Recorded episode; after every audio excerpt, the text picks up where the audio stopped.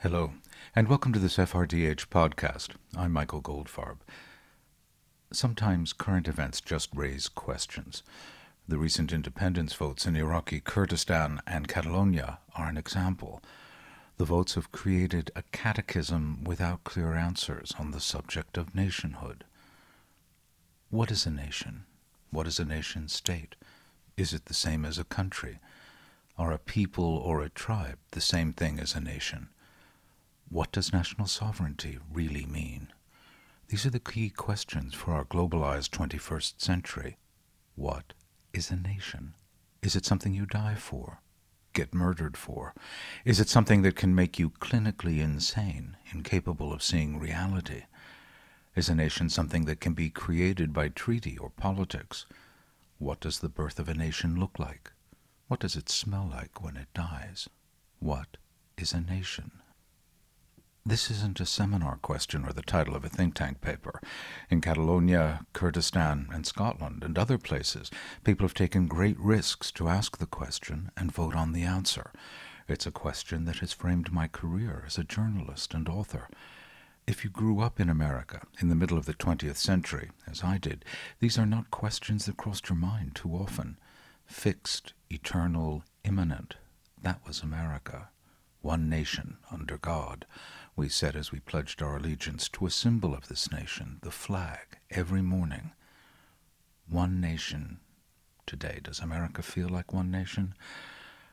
When the Soviet Union collapsed overnight, the nations I had learned about on maps growing up disappeared.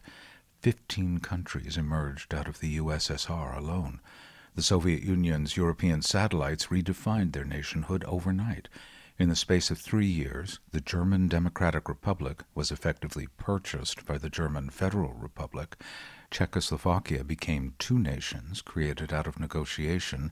Yugoslavia became seven nations brought forth upon this earth in bloodshed. My career in hard news coincided with the collapse of the USSR.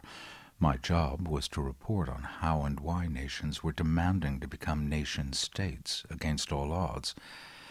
I began to ask myself over and over again, what is this thing called a nation? This wasn't a Talmudic inquiry for its own sake. Why did I think the Kurds were a nation and Northern Ireland's Protestants were not? When I reported from their territories, Kurds and Ulstermen repeatedly told me, This is my country. But their countries did not exist on the map of the world. Finding an answer to the question became important to me. The easy answers derived from a knowledge of modern imperial history. Kurdistan and Yugoslavia's borders were fixed in the carve up of the defeated Ottoman and Austro Hungarian empires at the end of World War I. They had very little to do with national aspirations. They were held in place by the post World War II carve up of the empires that were involved in the post World War I carve up. The two new imperial powers, the US and Soviet Union, maintained the borders because it was in their interest to do so. But then the Soviet Union disintegrated, taking with it the easy definition of nation. Then the established nations of the West began to vociferate following the crash of 2007 2008, culminating in the current crisis in Catalonia. That crisis begins with events in Britain. Brexit is at its heart an argument about modern concepts of nationhood. But before Brexit, there was already trouble brewing in the UK. The 300 year old Treaty of Union between England and Scotland came under pressure as the Scottish Nationalist Party, long an afterthought in British politics, came to power on the back of the crash and the cack handed economic response of Labour and Tory governments to it. And it's worth noting for just a second the analogy between the collapse of the economic system called communism, inspiring the revival of old nationalisms, and the collapse of the economic system called capitalism, inspiring a further revival of old nationalisms. In 2014, a referendum on Scottish independence was held on the question Should Scotland be an independent country? Yes or no? The noes had it. But that wasn't the end of the story, because in acknowledging Scottish national aspirations in this way, English nationalism was aroused. In 2016, British Prime Minister David Cameron, having silenced one argument via referendum, decided to silence the endless arguments within his own Conservative Party by offering a vote on Britain's continued membership in the EU. Should the United Kingdom remain a member of the European Union or leave the European Union? That was the question. The argument against continued membership of the EU was made in terms of national sovereignty. It was not a new argument. As the Union slowly marches towards a federal future, the UK has always balked at joining the process. In Margaret Thatcher's view, a federal Europe meant the end of Britain's independence as a nation. Britain, because of its size and importance within the EU, was able to opt out of the foundational arrangements of this federal Europe the Schengen Agreement, which allows free travel over national borders, as well as the single currency, the euro. But even with the opt outs, the fears about loss of sovereignty have done to the normally pragmatic Tory mind what fear does to most minds made them irrational. The EU gave very pointed reminders to Scots that if they voted to leave the UK, they would not be admitted to the EU and could not use the euro as its currency. No greater endorsement of UK sovereignty could have been imagined. That fact was ignored.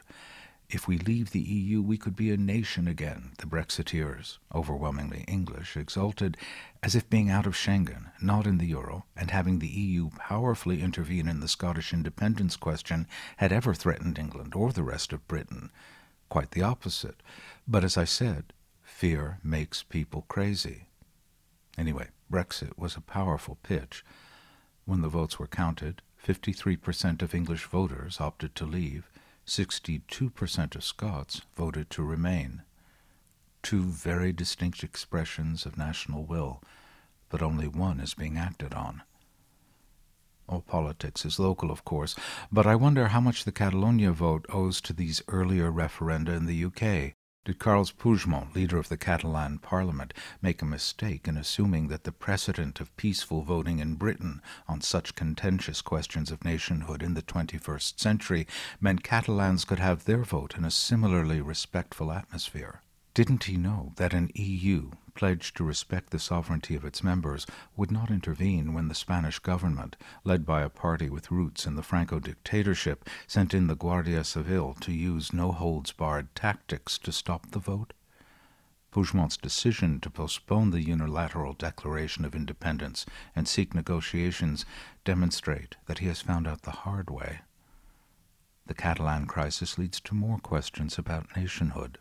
Can the dozens of nations that make up Western Europe hope to preserve their wealth and high living standards in a globalized economy without pooling their nationhood into something greater?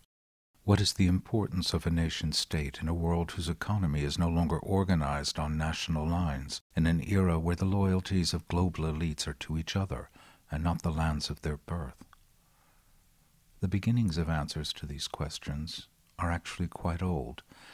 Three hundred years ago, at another time of political and economic flux, a Polish nobleman was asked about his national identity.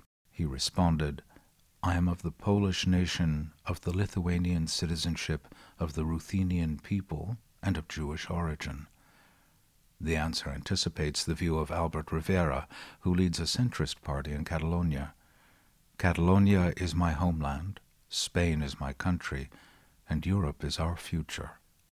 Europe is a country that does not exist. Can it become a nation? That's one of the biggest questions of the 21st century. And that's all for this FRDH podcast. If you have any answers to these questions, I'd be very happy to hear about them.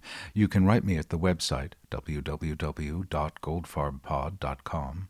Visit the site anyway. You can hear more, lots more, and while you are there, you can make a donation to keep these podcasts coming. Thanks.